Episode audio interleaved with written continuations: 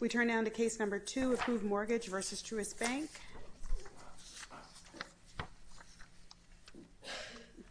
Case number 22-3163.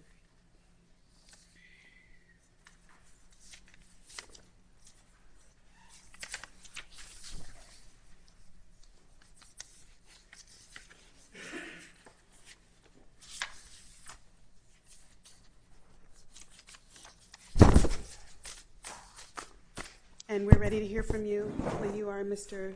Vink, I believe it is.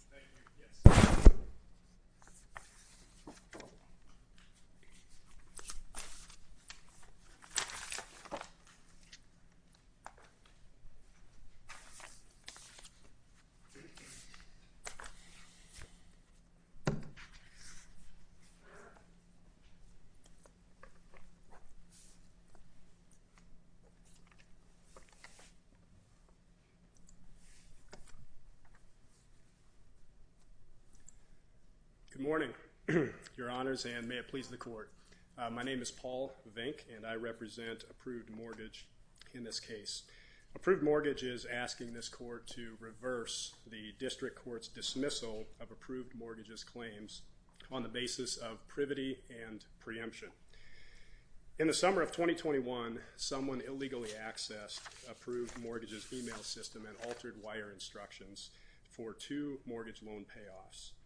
The wire instructions that went to Truist Bank contained the wrong beneficiary information. In fact, Truist Bank itself was named as the beneficiary, which was facially invalid.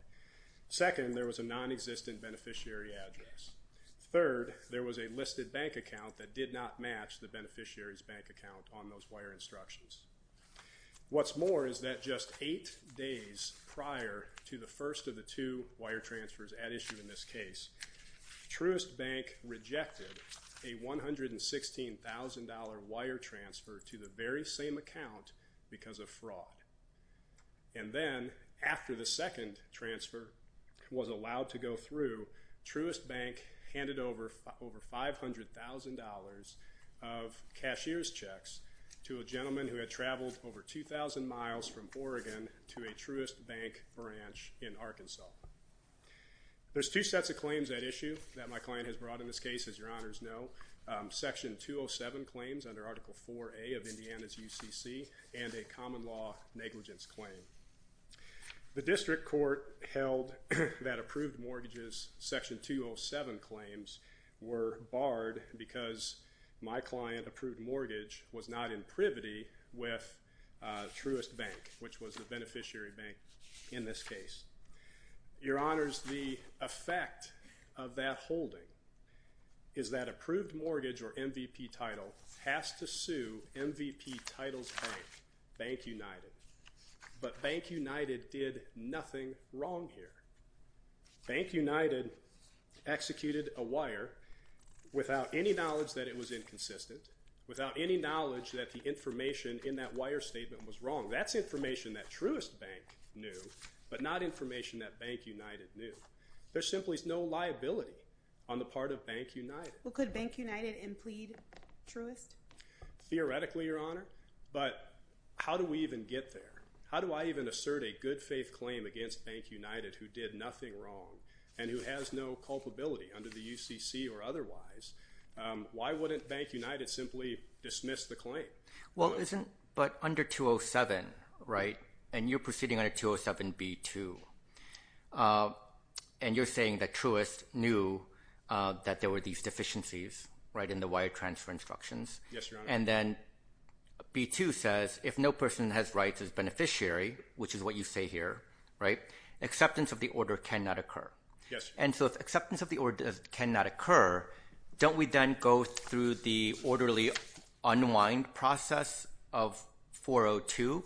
So you can, can't you bring a claim on Bank United under both 207 and 402 saying that, well, there's no acceptance, and so under 402, if there's no acceptance, everyone has to rewind it, and so therefore, Bank United owes your client or MVP title uh, those funds, and Bank United then has to go to the next bank along the line, Truist, to get to be reimbursed those funds. So, um, Your Honor, I don't believe that we would have a 402 claim or a 207 claim. We've proceeded under both 207A and 207B. But under that theory, whenever you have most of these, a lot of these transactions of intermediary banks, right? Yes.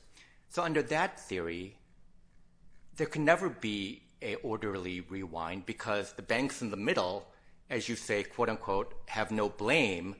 And so there's no way it can be rewound as 402 suggests. Well, but Your Honor, I respectfully disagree because Section 207A and 207B2 are separate standalone claims under the UCC. And what those provisions say is that if there's certain criteria that are met, and we've alleged that they have been met in this case, that there needs to be, um, that the bank can't prosecute or enforce the order that it's given, right? That's what 207A and 207B2 say. So they are wrongful acceptance claims. That's how we've described them in our briefing. Well, they're not wrongful acceptance claims. They're nullified claims. There's no acceptance at all. I mean, that's what B2 says, right? Acceptance of the order cannot occur. So as a matter of law, there's no acceptance, period. So I guess maybe it's semantics, but I don't think it's, I don't see it as wrongful acceptance. I see it as void acceptance. And I'll take that point, Your Honor. I think we're saying the same thing, perhaps differently. Our position is that it's a wrongful acceptance or it's acceptance that shouldn't have happened and therefore is void as a result of Section 207A and 207B2 being triggered. Here's the key in this case. We know who the wrongdoer is in this case. We know who made the mistakes in this case. It's Truist Bank. Truist Bank had the information at their disposal. They had an account that they had stopped a credit just eight days before because of fraud, and yet they allowed these to go through despite having several things wrong in the wire statements. Let me take you back in the weeds because I don't think there's much dispute that Truist um, messed up here. Uh, what 207 says acceptance cannot occur under these circumstances. What, in your view, does it say the remedy should be? Yes. If acceptance does not occur. What does 207 say? So 207 itself, Your Honor, does not have an explicit remedy provision. But understand the reason 207 exists is the UCC drafters created a set of rules and said if a bank accepts a wire transfer under these circumstances, I want you to stick with remedy, though. Yes. Okay. So we agree 207 does not contain a remedy. Not an explicit one, Your Honor. So where, then, should we look for the remedy? I believe simply the fact that the UCC states in Section 207 that these things are wrong and therefore it's a wrongful acceptance or, as Judge Lee calls it, a void acceptance, whatever you want to say. In that situation, Your Honor, the remedy is simply to reimburse the funds, would be to undo the transaction, would be to hold the wrongdoer liable. I don't believe you need a separate section that says once we have declared this to be in error that you have to have a separate provision. And, Your Honor, it's important to note that there's nothing in Section 207, first of all, that says anything about privity. There's nothing in 207 that says anything about 402D being the remedy provision that you have to reach to. I think the authors of the UCC understood we are defining what's negligence in this context. I do understand your view. Why, then, do the drafters take the time in 402D, in your view, to reference 207? Because there are situations where it could be the appropriate remedy. Um, and there are situations where, um, because remember what 402D is, and this is really, really important. Um, 402D is actually for a refund claim, right? It's a particular type of remedy that you're reaching for, a refund claim. And that could be applicable in some situations. Someone could be asserting, like in the um, Second Circuit decision we talk a lot about. You um, are seeking a refund. Well, we are, I would call it damages for the wrongful acceptance, is what I would call it. At the end of the day, it is the same dollar amount, but I don't think it's a refund per se. It's damages for violating Section 207 of the UCC. Mr. Fink, there's a limited amount of case law on this whole problem. There are. But I suspect that in this country of ours, there's a good number of times when this problem arises. What's the industry practice? How do these things go down in the normal course of the banking industry? There are different decisions, Your Honor. I'll certainly acknowledge. No, I don't mean decisions. Uh, practice. What's the industry practice? In terms of how banks handle these types of transactions? Right. This happens to First Source this morning. What does First Source do? It doesn't go sue people, I'm sure. Right. How does it handle it? So the way it normally is handled is there's an identification of is it a violation of Section 207 or some other section of the UCC or not. And oftentimes there's disputes between banks, right, as to whether or not they had the right to accept or not accept the transaction. And then that leads to attempting to usually claw it back against another bank. Um, and there's litigation oftentimes that unfolds if there's a difference of opinion on that. But it all starts in whether or not there's actually been wrongdoing. And based on the facts here, we believe that the record is clear that there was wrongdoing. So now the only question is, is there a privity requirement or is there not? Is there standing for my client to pursue a beneficiary bank? And in this case, it's important to understand that the grain traders case, which is really the key case that's cited by the other side as establishing this privity requirement. Well, two things that are key. That was a 402D case, not a Section 207 case. That's very important right out of the gate. But secondly, the facts were completely different in that case. That case was a lawsuit against Citibank, who was an intermediary bank. So in that particular case, grain traders, you had this classic situation where Citibank really didn't do anything wrong. It was just stuck in the middle. And the court said, we're not going to create this environment where there's lots of different parties who can pursue different people and it gets very confusing. And when you're dealing with intermediary banks in the middle of a very complex transaction, I'll submit I think that's the right answer. I'm not asking this court to overturn or disagree with grain traders. I'm saying that when you take that rule and say, ipso facto, we now have a privity rule for every single UCC claim that's brought against a bank, even a beneficiary bank who's only one step removed, um, who clearly did things they shouldn't have done based on what the UCC requires and based on common law negligence, which I'll get to. Um, in that situation, the privity rule doesn't make any sense. And it creates this really perverse sense of set of incentives for banks, right, where they don't have any incentive to try to ferret out fraud, to try to adopt policies to stop it because they aren't going to be held liable under the situation that we have here, where you have to sue uh, an innocent bank first. But that's the purpose of the UCC, right, is to relieve intermediary banks of that burden so that these transactions can go forward in an expeditious manner. Yes. You know, you say that there's no intermediate bank here, but the concerns raised by grain traders of the possibility of inconsistent judgments or multiple recoveries, that's true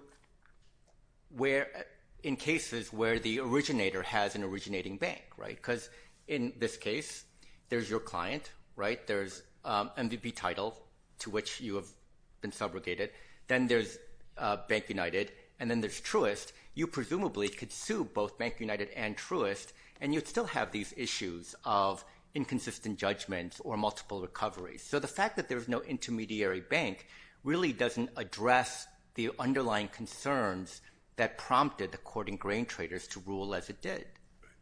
I will submit to you that I think that's correct as you've identified it.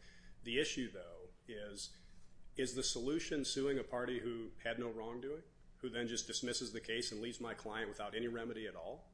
That can't be the solution envisioned by the UCC. Well, then how do you address the, you know, in 402 in the comments, right, 402 comment 2, there's this scenario that the um, commentators point out, and the last two sentences in that first full paragraph of 2 says, the money-back guarantee is particularly important to originator if non-completion of the funds transfer is due to the fault of an intermediary bank rather than Bank A. In that case, Bank A must refund payment to the originator, and Bank A then has the burden of obtaining refund from the intermediary bank that it paid. It's, I mean, the commentators, that's what they envisioned was this kind of step-by-step process. In a 402D context, that's right. That's what grain traders holds. Remember, we haven't brought a 402 claim. We brought a claim under 207A and a claim under 207B2, which is separate stand-alone claims under the UCC. And therefore, especially in the absence of any language in Section 207 that the drafters or the Indiana legislature put in there talking about a privity requirement, I don't believe that the court should be imposing one. And that's exactly what the Wheels Investments case um, held. That's what the judge um, in that case said. We're not going to adopt a new rule that wasn't contemplated by the statute itself um, in the absence of Um, compelling circumstances otherwise. Sir, you're running low, and I'd really like to hear what your view on this uh, negligence claim. Yeah, thank you, Your Honor, and I am running low. I'm quickly running out of time, I recognize. Um, your Honor, the standard is very clear in this context that if you are asserting negligence-based claims for things that are outside of or unrelated to the UCC itself, that that's not preempted. Were I standing here saying we are suing Truist Bank because Truist Bank negligently prosecuted wire statement or wire transfers, that's preempted, no question about it. That's not our claim. We're pointing to behavior that eight days before they stopped a transaction for fraud and then did nothing with this account. That happened outside the wire transfers, had nothing to do with the wire transfers. That's about the policies and procedures that weren't followed. We're also pointing to the fact that after these transfers took place, again, completely outside of the transfers, there were, um, you know, I see my time's expired. Can I finish answering the question? Yes. Um, after the transfers, we had a situation where um, a gentleman literally traveled over 2,000 miles to a branch in Arkansas who had no prior relationship there and withdrew over $500,000 in cashier's checks from an account that just a few days before had been marked for fraud without any sort of intervention on the part of the bank. We believe that that's outside of the UCC. There's nothing in the UCC that says that gives rise to a claim under the UCC. So, therefore, it shouldn't be preempted under the well-established standard. Thank you, Your Honors. And now, Mr. Craig.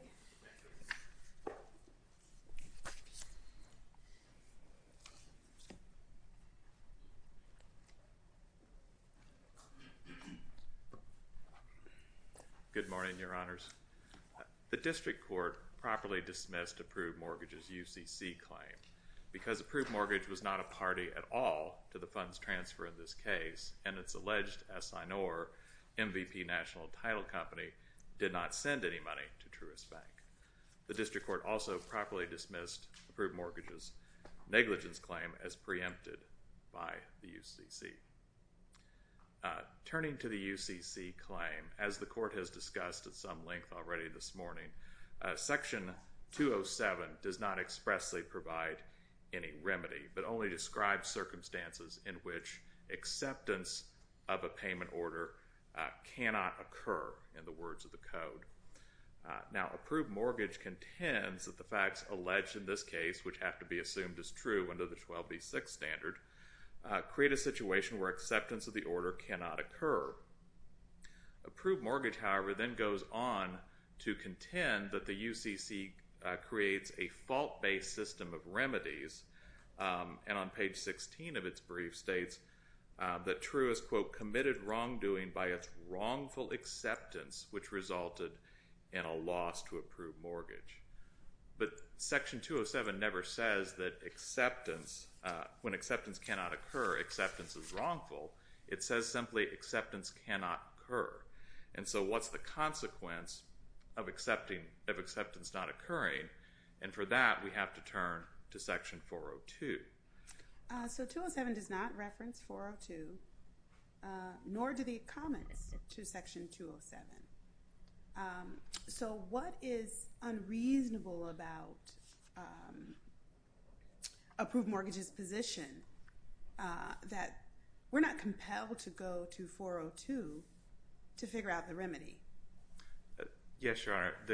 The official comments to Section 207 do include references to Section 402B uh, and 402C. Not D. Not D. That is correct.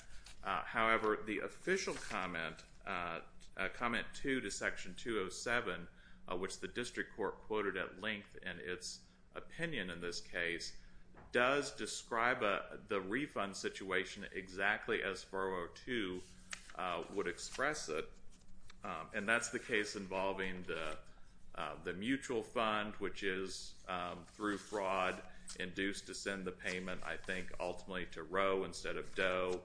Uh, and it's very similar to the factual setup here, where there are altered uh, uh, payment instructions, and the transfer goes along with those altered payment instructions ultimately to the benefit of the fraudster.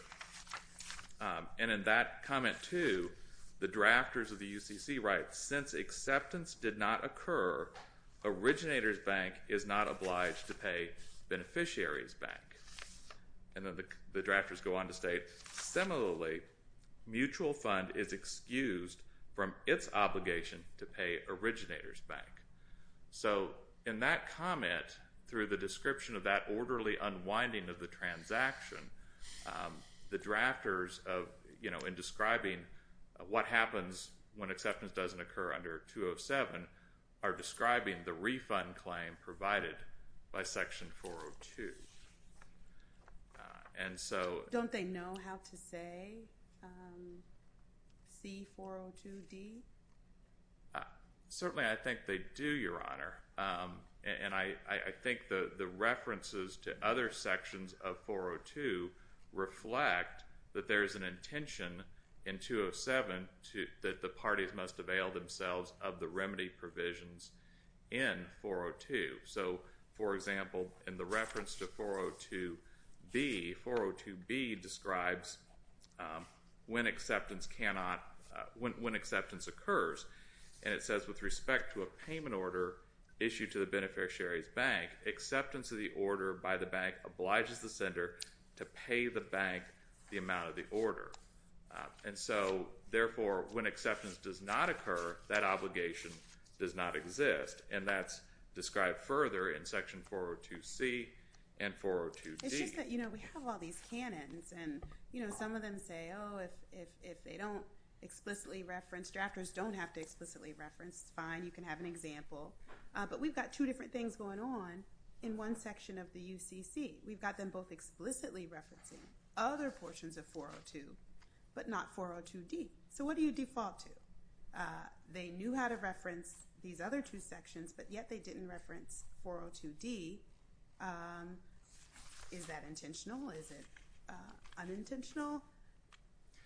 I think omitting any reference specifically to the subsection D uh, does not reflect an intent that there is some remedy outside of 402 for an alleged violation or uh, an acceptance in violation of Section 207. Um, exactly because, as the remedy is described in Section 207, it's described exactly as 402D would unwind the transaction. That is, that the originator is not obliged to pay the originator's bank, the originator's bank is not obliged to pay the beneficiary's bank. And so that, um, as the Second Circuit and other cases following the grain traders' cases has expressed, is the orderly unwinding of that transaction, which is especially important um, to avoid the multiple and inconsistent liabilities expressed by, um, you know, the concern expressed in the grain traders' case because, you know, looking at Comment 1 to Section 207, that section states that, um, you know, when acceptance does not occur, quote, each sender in the funds transfer that has paid its payment order is entitled to get its money back. And so if each sender has a remedy, then unless there's this privity requirement, Truist Bank or any beneficiary's bank finds itself in the position that it could be sued by the originator and the originator's bank. Oh, okay. Let me talk about negligence while we still have time. Yes, certainly. Uh, my question is, can you identify a portion of the UCC that addresses, uh, as adopted by the Indiana legislator, that addresses the situation, the negligence situation here that approved, especially highlights in its reply brief, where the bank um, hands over cashier's checks to Mr. Rubiera, a half a million dollars. Okay? It would seem to me that that has very little to do with a wire transfer and is not covered by some other section of the UCC. But you tell me.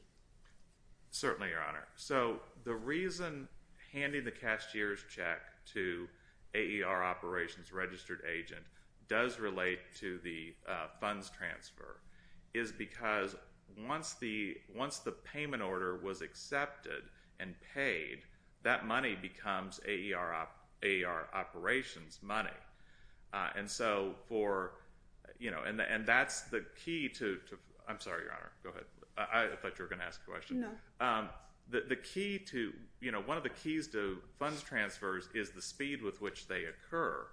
And that's why, you know, fraudsters frequently try to use these funds transfers. There was the classic, you know, collection scam going on against law firm years ago where you make the transfer and then you send the check too fast to the fraudulent client.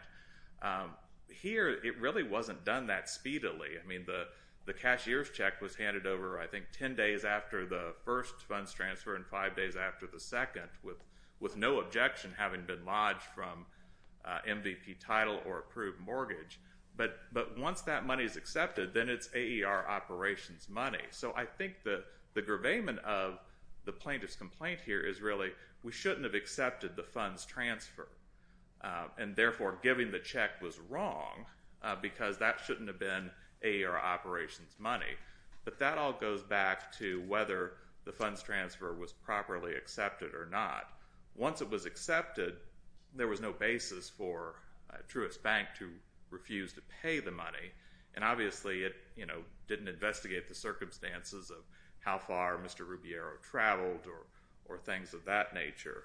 Um, and it is important to note that, um, you know, Section 101 of Article 4A in the official comment states that resort to principles of law or equity outside Article 4A is not appropriate to create rights, duties, and liabilities inconsistent with those stated in the article. And here, what approved mortgage is really trying to do, I think both through its so-called wrongful acceptance claim and through its express negligence claim, is to say, well, they're trying to make out of negligence Truist accepting this payment order under circumstances uh, when it shouldn't. But again, because that claim is barred by the UCC and the privity requirement as expressed by the drafters and interpreted through many cases, um, the negligence duty is simply inconsistent with that. Uh, Judge Ripple earlier asked about um, industry practice. Um, the way you posit it, those are two different transactions. Uh, no, that's one seamless transaction as opposed to two different moments in time. Truist gets the wire transfer, has the money sitting at Truist. And you're saying that's the same uh, moment in time, the same instance, or the same, uh, we should think of it as the same transaction in which it then takes the money and converts it to cashier's checks and hands it to Mr. Rubiera. Um, do you have any authority for having us look at that as the same um, moment in time as opposed to two separate transactions? Thank you, Your Honor. And I appreciate the opportunity to explain my answer because I don't think I, I think I left a misimpression. I'm not suggesting that it's a seamless transaction. What I'm suggesting is once the amount is credited to AER operations account, um, then it's AER operations money. But what I'm, I guess what I'm asking is that doesn't mean the bank uh, then blindly turns it over to AER's representative when they show up.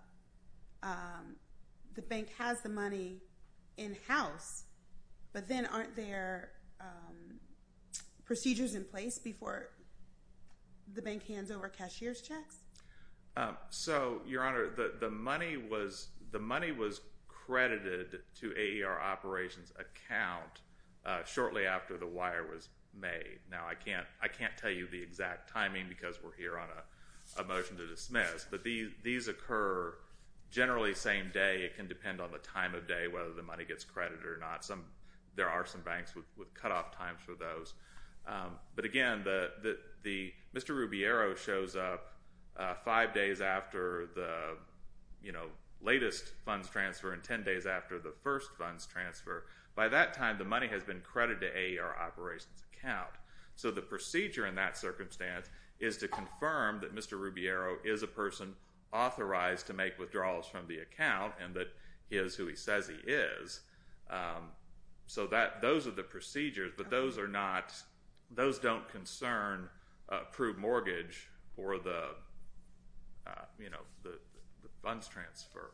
Mr. Craig, in the prior instance that took place with Mr. Rubiero and AER, Uh, were the funds credited to the account before the bank then determined it was fraud and then did the bank then debit them out or was this, where in the process of the transaction did that take place? So uh, candidly, Your Honor, the record doesn't disclose that. Uh, it's my understanding that the transfer was stopped before there was a credit to the account, Um, but because we're here on a 12B6 motion, we're simply assuming the allegations in the complaint are true.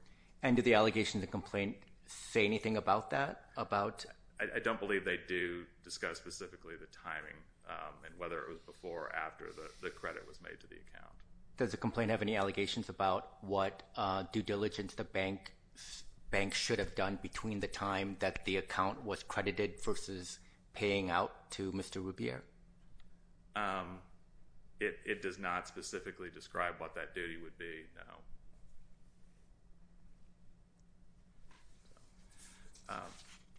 So um, again, in summary, Your Honor, we believe the district court uh, properly followed the grain trader's decision to find a privity requirement uh, and also properly found that resort to negligence here would be inconsistent with the Uh, obligations, uh, remedies, and liabilities created by the Uniform Commercial Code, and we therefore ask that the district court's opinion be affirmed in all respects.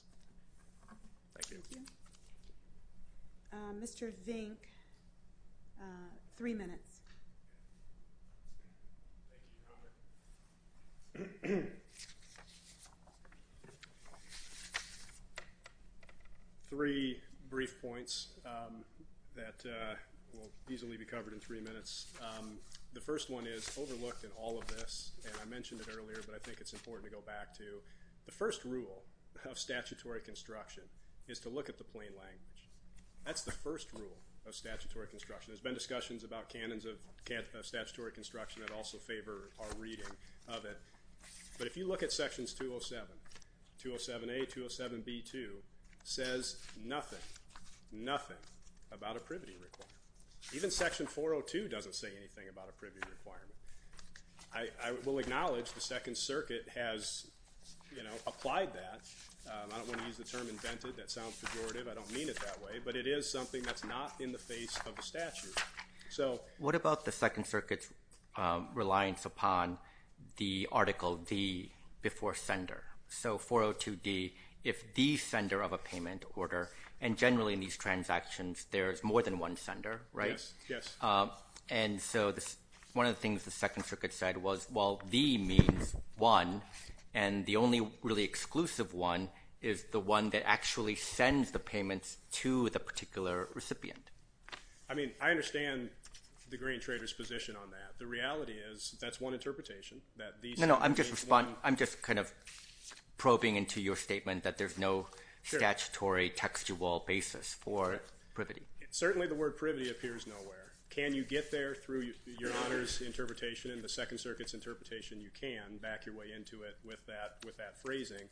I would contend that the word the sender is not nearly as clear as the word privity, that clearly the drafters of the UCC understood and knew how to use if they meant that um, and meant for that to be applied. So that's just an important part um, to start with. The second point is that acceptance did occur here. There's been a lot of discussion about what the UCC says about situations where acceptance didn't occur. Acceptance did occur here. We just got done discussing it. The funds were credited to AER's account. So Truist Bank did accept the funds. And then the third is on the negligence claim. You have to look at this in the totality of the circumstances. What Truist Bank is attempting to do is isolate each one of these transactions and separate them. We have an account that had a $116,000 payment with undone. We don't know all the details because we haven't had a chance to do discovery, but we know that it was stopped because of fraud only eight days earlier. Eight days earlier. And then we have a situation where only a few days later they're handing out cashier's checks to a gentleman 2,000 miles away. You can't simply separate all of those. You have to look at that in totality, and the reality is the UCC doesn't provide an explicit remedy for that. There's no provision, so there's no preemption. Thank you, Your Honors. Okay. Thank you, Mr. Craig and Mr. Vink. Uh, we'll take the case under advisement.